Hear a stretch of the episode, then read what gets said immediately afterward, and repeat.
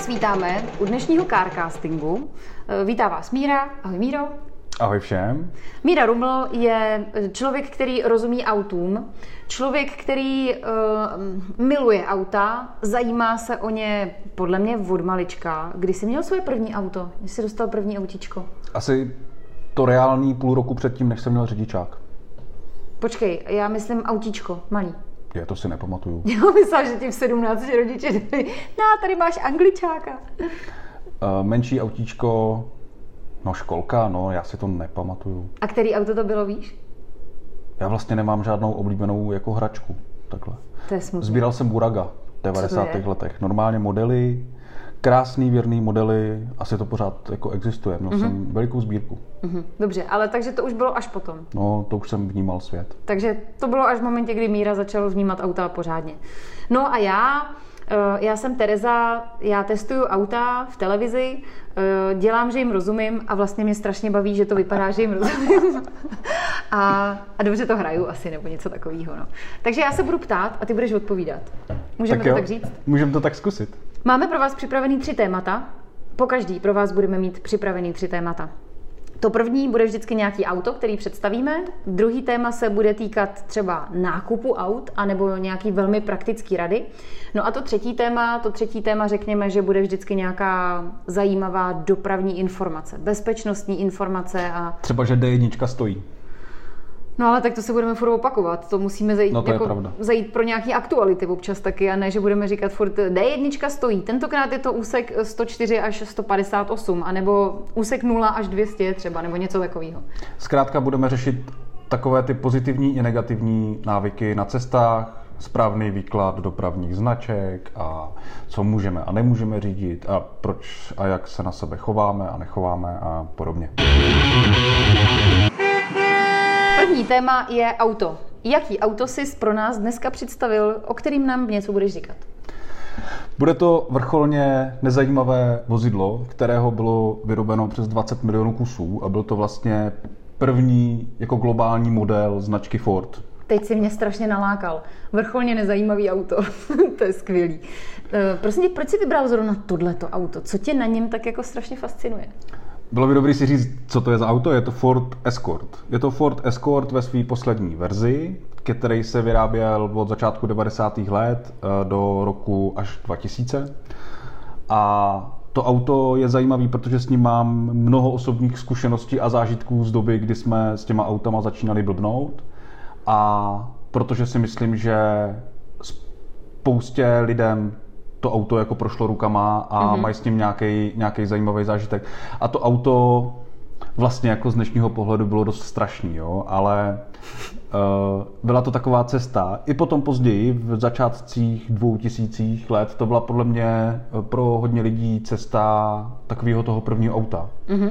Takže třeba to v nás vyvolá nějaký uh, jako emoce. Proto jsem vybral na začátek Ford Escort, MK6, MK7, uh, ono je tady to interní uh, značkování dost zmatečný, takže fandové Fordu mi prominou, ale prostě je to ta poslední verze Escortu, který byl hodně, hodně zastoupený na našich cestách v 90. a ve 2000 letech, nicméně teď už jich tolik nejezdí, to auto většinou už je někde jako na šrotišti zrezlý, protože hrozně rezlo.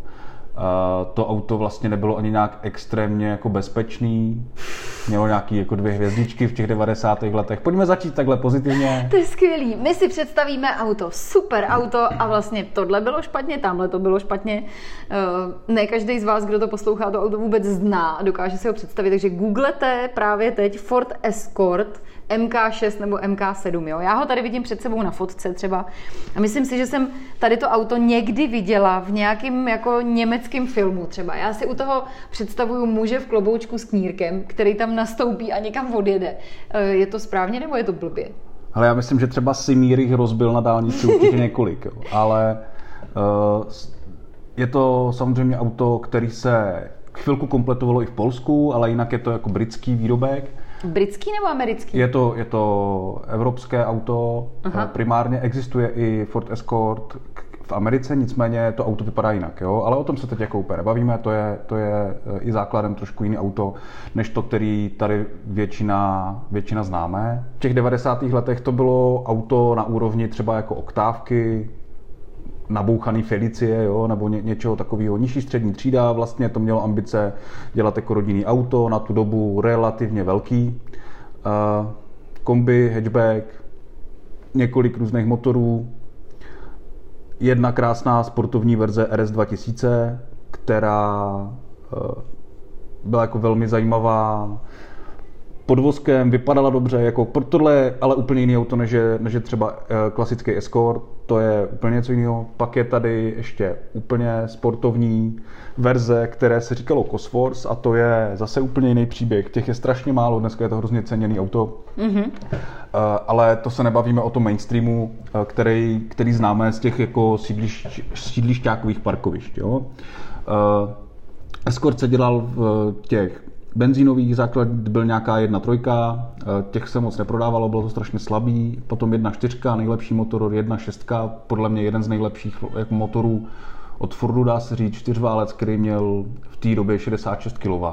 Mm-hmm. Ta dynamika nebyla úplně zlá, já nevím, měl jsem ty auta asi dvě a dalšíma pěti jsem jako občas popojížděl, protože to měli různě známí a, a kamarádi a tak. Fakt to bylo auto, který se dalo uh, v roce 2004 5 prostě pořídit za, za 40 tisíc korun, prostě nebylo to nic, nic strašného. Mm-hmm. Hele, a proč jsi to auto třeba pořizoval ty? Bylo to pro tebe to, že to byl jako dopravní prostředek, anebo to bylo auto, který mělo svý plus? Já jsem jedno takové auto dostal omylem a zadarmo. A to tehdy, když jsem se vydal do Holandska a tam mi kleklo jiný auto, tak, tak mi tam kámoš tohle auto dal. Řekl prostě, hele, zajet si tamhle, tamhle stojí auto, tamhle ta paní ti dá doklady, tak si to vém a jako čus. A... To ses nebál? Já bych si třeba bála, že mi to vybuchne pod zadkem. No počkej, tak já jsem řešil situaci, jestli jako pojedu autobusem nebo mm-hmm. na nádraží, anebo jestli to byla vlastně skvělá volba. Byla to nějaká třídveřová verze s tímhletím motorem 1.6 asi z roku 92 to auto vypadalo vlastně jako dobře, přestože uvnitř je hromada tvrdých plastů, který ale jako drží na svém místě, mm-hmm. tak nějak Nevržou. jako neskřípou, no, tak úměrně těm 90. Mm-hmm. letům, ale jako neskřípou. Uh, vlastně mě dost bavil posed za tím volantem, ať už té verzi před tím faceliftem, mm-hmm. tom, to byl nějaký rok 93, potom rok 95, tak uh, tak i takové zvláštnosti, které v tom autě byly. To auto se neustále více a více zakulacovalo, jak to bylo mm-hmm. v mhm. těch 90. letech jako v módě. Tak čím dál tím víc prvků. Začalo to světly, zadními, předními, různé budíky, různý vypínače, vlastně všechno bylo oválný a, a, a zakulacený. Což potom teda brutálně nahradil Ford Focus, který byl jako nástupnickým modelem Escortu, který skončil v roce 2000. A od roku už 98, tak se souběžně potom dva roky ještě vyráběly oba dva modely najednou, ale ten, eh, ten Focus vyznačoval nějaký jako edge style, který tehdy začal razil ho Ford a to bylo trouhelníkový auto zase a eh, bylo, bylo jako úplně jiný oproti, oproti tím Escortům. No. Uh, abych se vrátil k cestě z Holandska, Mě to strašně zajímá. Nebudu se ptát, co jsi tam dělal, jo? To, to je jako jiná kapitola. Chápu, že jsi tam prostě měl důležitou cestu obchodního charakteru, která tě no, tam... No nikdo nás nestavil cestou, takže jsme dojeli v pořádku a uh, zjistil jsem po cestě, že tomu autu jako strašně klouže spojka, takže byl trochu problém uh, dojet ale podařilo se to, ještě jsem, s tím, ještě jsem s tím chviličku jezdil normálně na těch žlutých holandských značkách, eh, než jsme zjistili, že úplně nebude jednoduchý touto přihlásit, protože už bylo starý a v té době byla ještě trošku jiná legislativa, eh, tak se trochu nevědělo, co s tím. Nějakou dobu mi to stálo, stálo u domu, až si myslím, že jsem z nějaký zvědavosti tomu autu uřízl střechu a nakonec si ho odvezl nějaký člověk na náhradní díly a ty doklady a značky jsme poslali zpátky do Holandska. No tak nějak to jako dopadlo. E, to byla taková poměrně jako intenzivní zkušenost Chudák s Fordem. auto. Mhm. A vlastně ještě předchozí zkušenost s tímhletím autem je uh, moje autoškola, protože to bylo jedno ze dvou aut, ve kterým jsem dělal autoškolu a vím, že se tam vejde poměrně dost sudů s, se švestkama, protože jsme jezdili dost často eh, v rámci té výuky do pálenice a ten učitel si tam nechával, nechával pálit slivovici. Jo. Hele, to jsou příběhy, teď už vlastně chápu, proč jsi to auto vybral a proč se o něm bavíme, protože pro tebe jsou to vzpomínky, které jsou jako zároveň nepřenosný.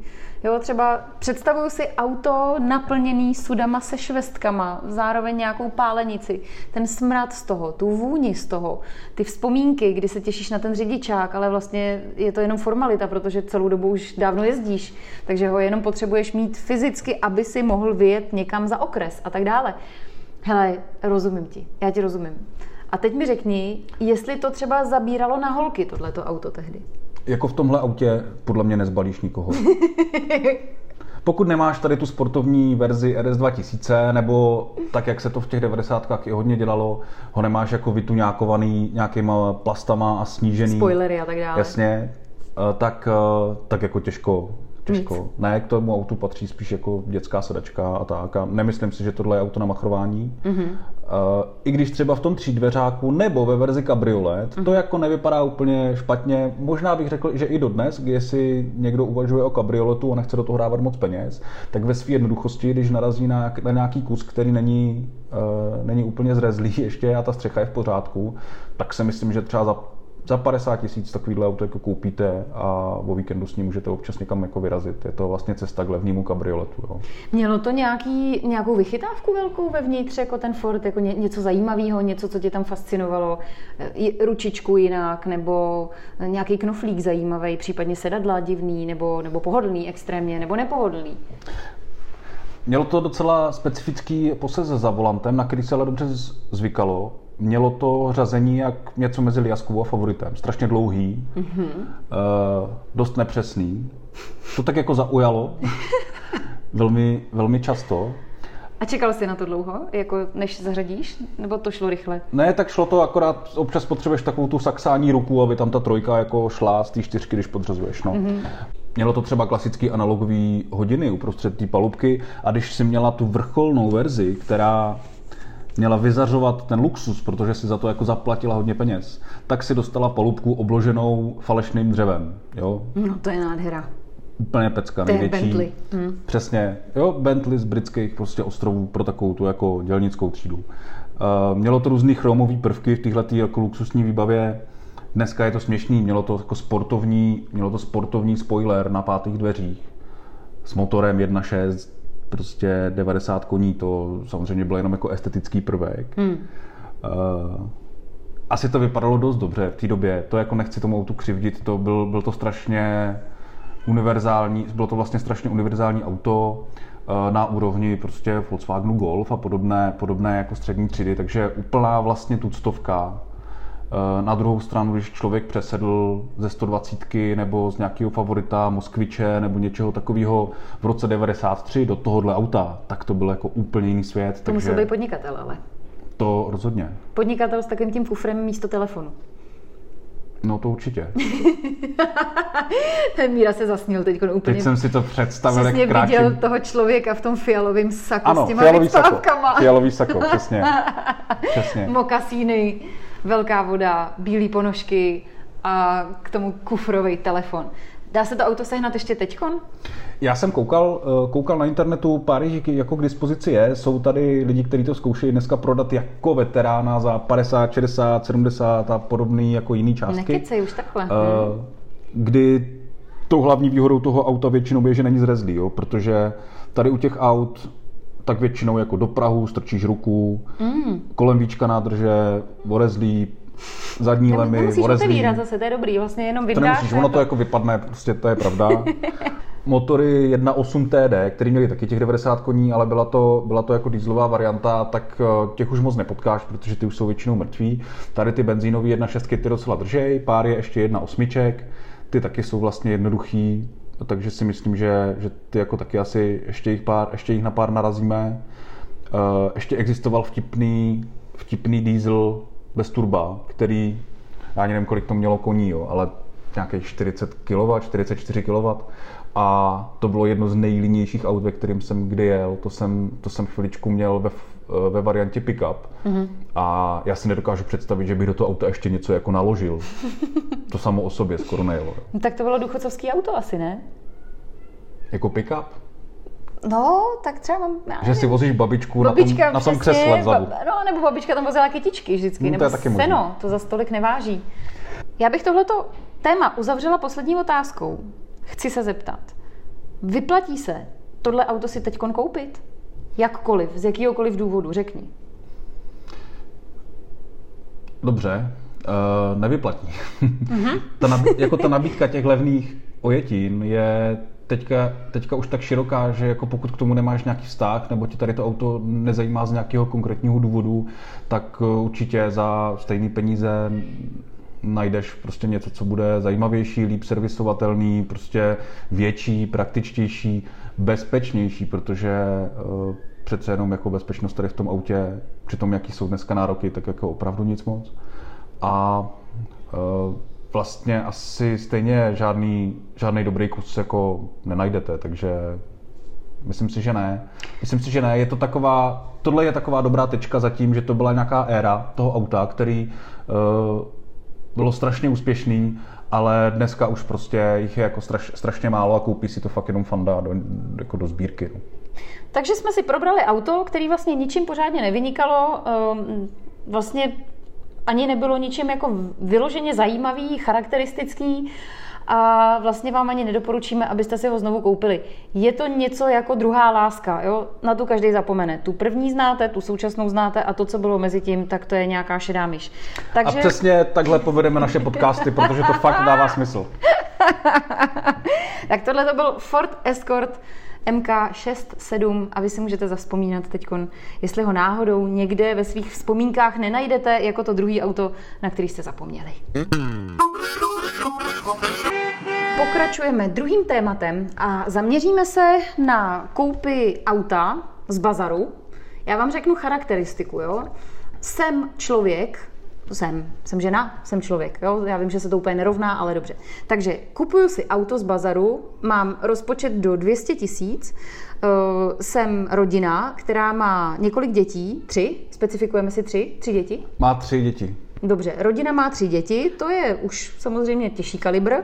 A autem toho úplně tolik nenajezdím, protože nemám tolik peněz, takže hodně využívám MHD, ale to auto potřebuju. Ale hlavně stavím dům, stavím barák a potřebuju občas něco do toho auta naložit a odvést. Jo? Třeba dělníky, cement, babičku, aby se tam jela podívat. Jo, Ty říkám to jako správně. děl, dělníky na stavbu, jo? Tak nevím, tak třeba ti přijede nějaký nový, tak ho svezeš od nádraží, ne? Nebo aby to našel, nebo stavbyvedoucího, klekne mu auto v Holandsku. Počkej, to se dostáváme do úplně jiného cast, jako, to je úplně jiný casting, ale. Dobře, tak ne, tak tam uh, maximálně vozím materiál, Já pomáhám. bych dělníky nechal dojet normálně. Dělníci tam jakkoliv. nebudou, dobře. dobře, dělníky tam nebudeme vozit, ale vozíme tam tři děti, uh, muže, ženu, máme psa? Ne, psa asi nemáme. Super, nemáme psa, ale prostě čas od času jezdíme na chalupu asi třeba. No, Nebo za babičkou. no a teď tam mám ten kočár, teď tam prostě musím vzít dětem všechny ty hračky. E, To odrážedlo, že jo, prostě Přenosnou postýlku. Občas na to potřebuji dát rakev na to auto, protože už se to tam prostě nevejde. Dobře, takže tohle to je charakteristika auta. A teď mi řekni, první věc, na co se mám zaměřit, když takovýhle auto potřebuju? Jaký jsou nějaký specifický znaky, který bych u toho auta měla vyhledávat? Základní věc, chceme se tam všichni vejít. Mhm. Takže řeším trošku velikost a přesto jako budeme se bavit o tom, jak vlastně ustoupit ve jménu praktičnosti tomu, co by se nám tak jako líbilo. Jo? Nemůžu si koupit kabrio, nemůžu, mami, nemůžu mít Z5. Takhle to prostě nedopadne, protože prostě nenechám dvě děti doma. To prostě nemůžu. Děti, vy jste si dneska vylosovali špatnou sirku a zůstanete doma. Tak jo, takže takhle nebudeme jednat. Potřebuju auto, kam se vejde pět lidí bez problémů. Přesně tak. A ještě těm lidem, protože to jsou děti, prostě tahám nějaký další věci. A když už ne věci, tak jenom jako nákup. A když už ne nákup, tak, to, tak prostě manžel potřebuje občas dovíst pár pytlů písku nebo něčeho podobného. Nabízí to několik jako přístupů, jak se tady k tomuhle tomu postavit. Mm-hmm. Můžu se podívat buď po, řekněme, jako užitkovém autě, eh, to, že si kupujeme nějaký jako auto na machrování, o tom se moc bavit teď jako nemusíme, to asi asi nekoupíme. Dobře, Chceme užitkový auto, ale chceme, aby v něm ty děti byly jako bezpeč, bezpečně usazeny, aby se jezdilo bezpečně, aby to auto bylo relativně spolehlivý. To znamená v tomhle případě, kdy na to mám jako do 200 tisíc. Hmm. A to se ještě pojďme bavit, že jestli si chci koupit, jestli mám na auto 200 tisíc, tak si nekoupím auto za 200 tisíc, ale koupím si auto jako do 180, protože já v tom autě okamžitě, já ho jako musím pojistit, musím tam udělat uh, nějaký základní servis aspoň, když nechceme si koupit špatný auto, ale jsou některé jako preventivní no, věci, které v tom autě vždycky udělám. Ještě gumy k tomu, že jo, nebo Přesně. prostě nějaký věci dílčí tam budu muset dělat. Takže nějaký budget na to mám a ustupuju svým požadavkům a potřebuju něco, co bude fungovat. Takže uh, tuším, že se nebudeme bavit o kategorii aut, který mají už asi hodně najeto, co?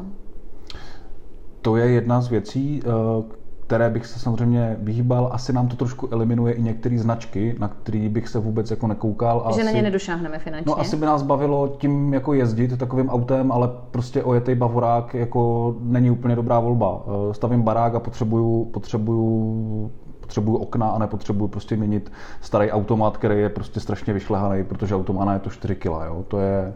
Takže manželka si bude muset zvyknout na to, že bude mít pořád manuál. Velmi pravděpodobně ano. Ty jo, tak to bude těžký, no. Hm? Asi nedostaneš večeři. Dál? Když se podíváme na to, co bychom mohli pořídit na trhu do těch 180 nebo i 200 tisíc a budeme se bavit teda o užitkových autech, tak zase bude tím jezdit jako celá rodina, je tady ten obecný předpoklad, že ženy nejsou tak zdatnými řidiči, jako jsou ti, jako jsou manželé, že? Absolutně prostě budu to vždycky... potvrzuju, je to tak, Míro, hele, ano. Jo, a proto to spolu děláme, tohle, to, tohle je skvělý. Takže když dodávku, tak uh, nic obrovského a vlastně to asi jako ani nepotřebuju. Díváme se na auta typu Volkswagen Caddy, díváme se na nějaký Citroen Berlingo nebo takový ty dvojčata, jako je Peugeot Partner. Mm-hmm. Díváme se na auto maximálně do velikosti jako Mercedes Vito, uh, Volkswagen Transporter, prostě... A to Vito já seženu za takovouhle sumu? Nějaký vojetý dobrý, jo? Jo, asi, seže, asi seženeš, ale, ale podle mě to, jako od toho se odkloníme. K tomu se, k tomu se úplně neblížím. Blížím se k autu, který je vlastně trošičku menší, mm-hmm. protože by mi mělo úplně stačit a uh, dostáváme se k tomu kedy, dostáváme mm. se k autům, jako je Opel Combo, dostáváme okay. se k autům, které jsou vlastně jako předělaný, my tady tomu jako říkáme v Evropě pick-up, jo, ale uh, Eh, je to vlastně pětimístní auto, většinou je dost široký, dost velký na to, aby vzadu bylo hodně místa. Byly tam tři samostatné sedačky, eventuálně se ty sedačky daly vyndat a já tam mohl prostě naházet jako ať už kola, protože už mám dostaveno a jedu na dovolenou, anebo, anebo si prostě potřebuju jako upustit páru a jedu, jedu na víkend pryč bez dětí, že? Mm-hmm. A nebo v případě prostě to pomohlo i jako v rámci té stavby, jo? Mm.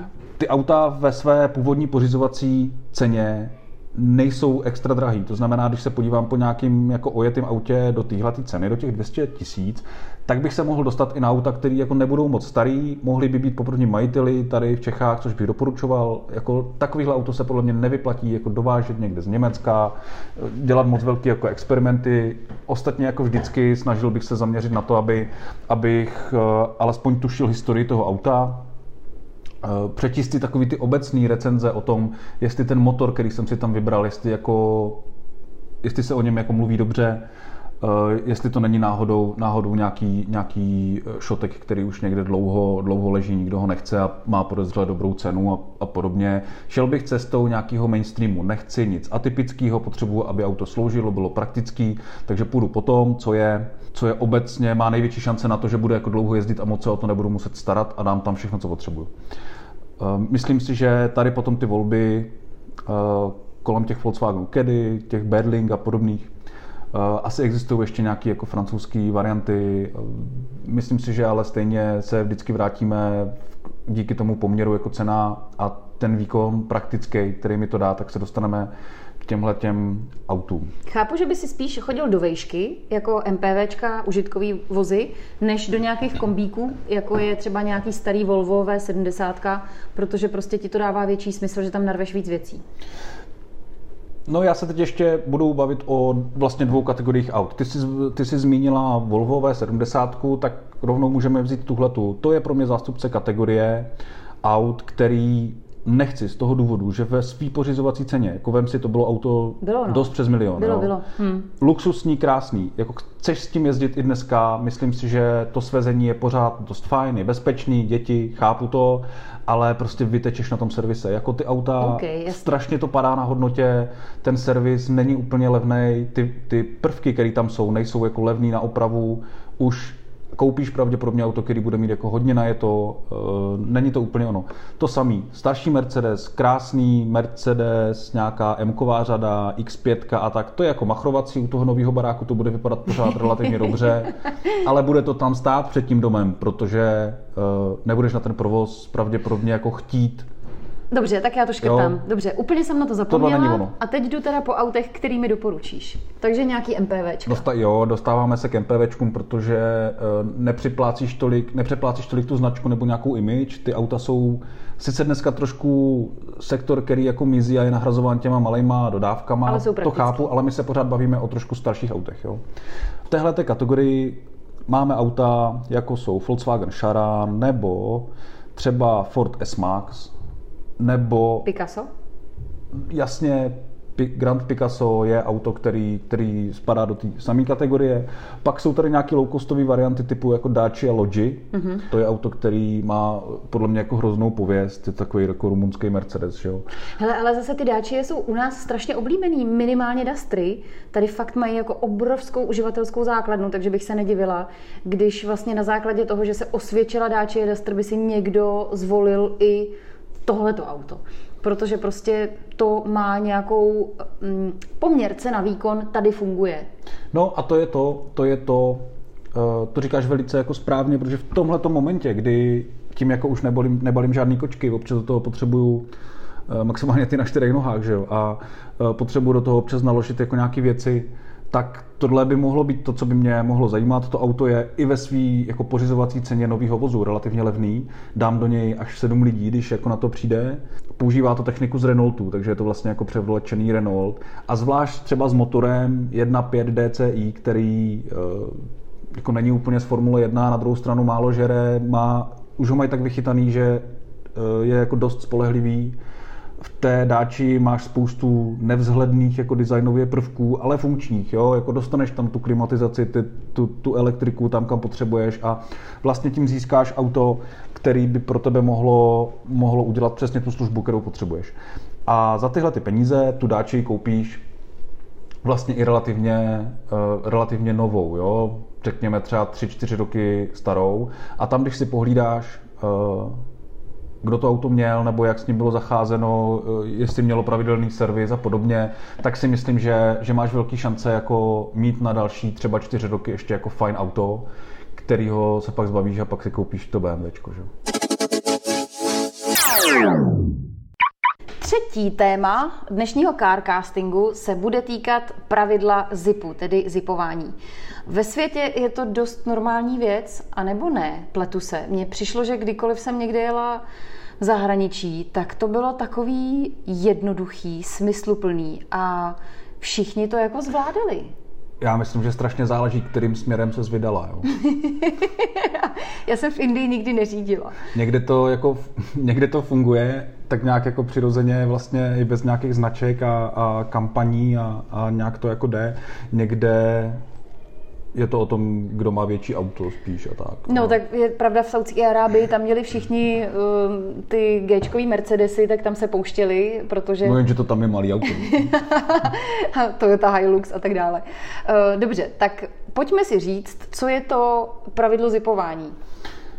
Obecně je to věc, která má zapříčinit to, že se provoz nezastaví a je to nejrychlejší způsob, jak projet nějaký uh, omezení provozu v momentě, kdy se nám z dvou pruhů stává jeden, uh-huh. ze tří dva a podobně. Uh-huh. Prostě kdy jeden pruh končí a druhý pruh pokračuje. V ideálním světě by to mělo fungovat tak, že v momentě, kdy jeden pruh končí, tak já bych měl dojet až na konec a plynule se zařadit do pruhu, který pokračuje dál. Ten řidič v pruhu, který pokračuje dál, by mi měl tohleto střídavé zařazení umožnit. Je to věc, kdy strašně v tom hraje roli nějaké ego možná to, jako, jaký auto zrovna řídím, nebo že se tomu řízení úplně jako nevěnuju, nebo že mám nějakou domněnku, že mi někdo někam věl, anebo že jako spěchám a že si myslím, že tím něco urychlím. Jo? Já si myslím, že strašně moc lidí si myslí, že když jedou v tom pruhu, když vědí, že tam to zúžení je, a už se drží v tom pruhu, který pokračuje dál, a někdo jede tím pruhem, který končí, takže je jako předbíhá že vlastně ty lidi mají pocit, že už se musíš zařadit do fronty půl kilometru před tím, než ty pruhy končí. No jasně, a tady, a nej, ten, tady který, nejsi, nejsi v Tesku na pokladně. A ten, že? který jede dál, tak ten prostě tě předbíhá. Takže toho hajzla tam prostě nesmíš pustit v žádném případě. Úkol zněl jasně. Takže takhle to páni a dámy řidiči, řidičky není. Takhle to rozhodně není. Na druhou stranu, já můžu být ten opatrný, který si všimne, že jedu v pruhu, který končí, no tak prostě to jako zastavím, vyhodím ten blinker a prostě zastavím všechny ty ostatní auta za mnou. Taky je to špatně, jo. Dojet na konec toho pruhu, zařadit se, je to je to jako vyskoumaný, že to je nejrychlejší způsob, jak to omezení projet pro všechny. Proč to u nás furt nefunguje? Je to fakt tím egem, nebo je to tím, že si lidi fakt myslí, že se jako předjíždějí, že to vlastně jako, ty ho tam jako nechceš pustit, já ti to nandám, já ti tam nepustím? To asi není jenom u nás, já si myslím, že to funguje víceméně, no dobře, Německo, Rakousko, tyhle ty země, kde mají jako velkou tradici dálničního provozu, mnohem větší než u nás, ta mobilita tam je na ještě trošku jako jiný úrovni, mají to zažitý, my to tak zažitý nemáme. Myslím si, že to je hlavně tím, nemyslím si, že by lidi u nás byli nějak jako na sebe arrogantnější, nějak jako extrémně. A nebo je to tím, že to neví. Takovýho nemáme to zažitý. Ty to třeba jako máš, ale víš tu informaci, ale nemáš tam explicitně tu značku, která mimochodem existuje. Všímejte si ji, velká modrá cedule, jsou tam na tom dvě a půl auta asi a ukazuje ti to přesně, co máš uh, před tím omezením uh, v momentě, kdy ten pruh končí, co máš udělat. Tak uh, prostě to nemáme, nemáme zažitý, nebo přesně máme pocit, že jako tím něco urychlíme. No. Není, to, není to tak? Mm-hmm. No a teď je jako otázka. Dokážu se to nějak naučit, nebo učí se to v autoškole? Člověče, to je dobrý dotaz, to by mě zajímalo, kdyby nás poslouchal nějaký učitel autoškoly, jestli to vyučuje. Radku, eh, já mám kamaráda, který učí v autoškole. Radku, prosím tě, učíš zip anebo neučíš zip? Eh, zkus mi to říct, protože mě by to docela zajímalo. Vidíš, mohla jsem se tě zeptat i předtím, než jsme dělali dnešní carcasting, ale to nevadí. No, no to, to bude zajímavější. No v nějaký teorii to snad učit musí, i když to tak kolikrát jako nevypadá. No. no nevím, těžko říct. Uh, ještě jedna věc jo, mě zajímá. Uh, co je vlastně největší chyba? To, že se zastavím v tom pruhu, který končí, nebo to, že se zastavím v tom pruhu, který pokračuje a tím pádem zastavím provoz toho pruhu, který má jet dál? Všechno špatně.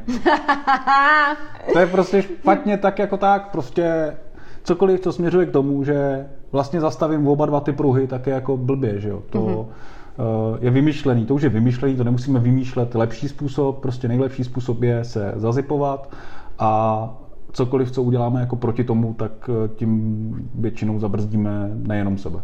Ještě ty si říkal, že to nemáme zažitý, že je to ten hlavní hmm. problém. Jak dlouho, prosím tě, u nás pravidlo ZIPu funguje a platí? Dobrá otázka. Radku, ale myslím si, že uh, myslím si, že zákon nebo vyhláška o tom mluví jako minimálně 15 let určitě. Jo, jo, jo, tak to je hezký, že jsme se to ještě nenaučili pořád, to je bezvadný. No tak Radku, my ti děkujeme, že nám doplníš informace pro příště. Eh, já děkuji za tady tu informaci, snad si budu dávat větší pozor teď při zipování, abych pouštěla ty auta před sebe, i když budu strašně naštvaná a budu strašně pospíchat, řeknu, jo, jen běžte, běžte, to nevadí, že budu mít ještě větší spoždění, já dodržuju pravidla, pouštím vás. Buďme na sebe hodný za tím volantem. Ne, to je fakt. Eh, zkuste si představit, že jste tam vy v tom druhém autě, taky budete chtít, aby vás někdo pustil, taky někdy budete třeba víc pospíchat. Chápu, že když pojedete ve favoritu a ten člověk, který se vám tam bude z vašeho pohledu spát v Mercedesu, eh, tak mu to můžete nandat aspoň tím, že ho tam prostě nepustíte, ale myslím si, že si tím ničím nepomůžete. Hlavně ta karma, že? Přesně, pak vám bouchne karma. Tak jo, hele, my vám děkujeme, že jste nás dneska poslouchali. Děkujeme. Doufám, že to pro vás bylo přínosné, že jste aspoň objevili jednu informaci, například to, že máme kamaráda Radka, který dělá v autoškole, tak eh, to je náš kamarád a zdroj našich informací.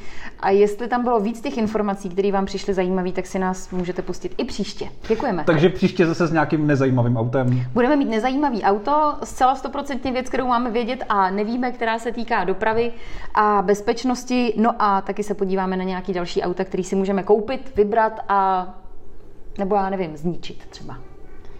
No tak děkujeme, mějte se krásně. Hezký večer, čau! え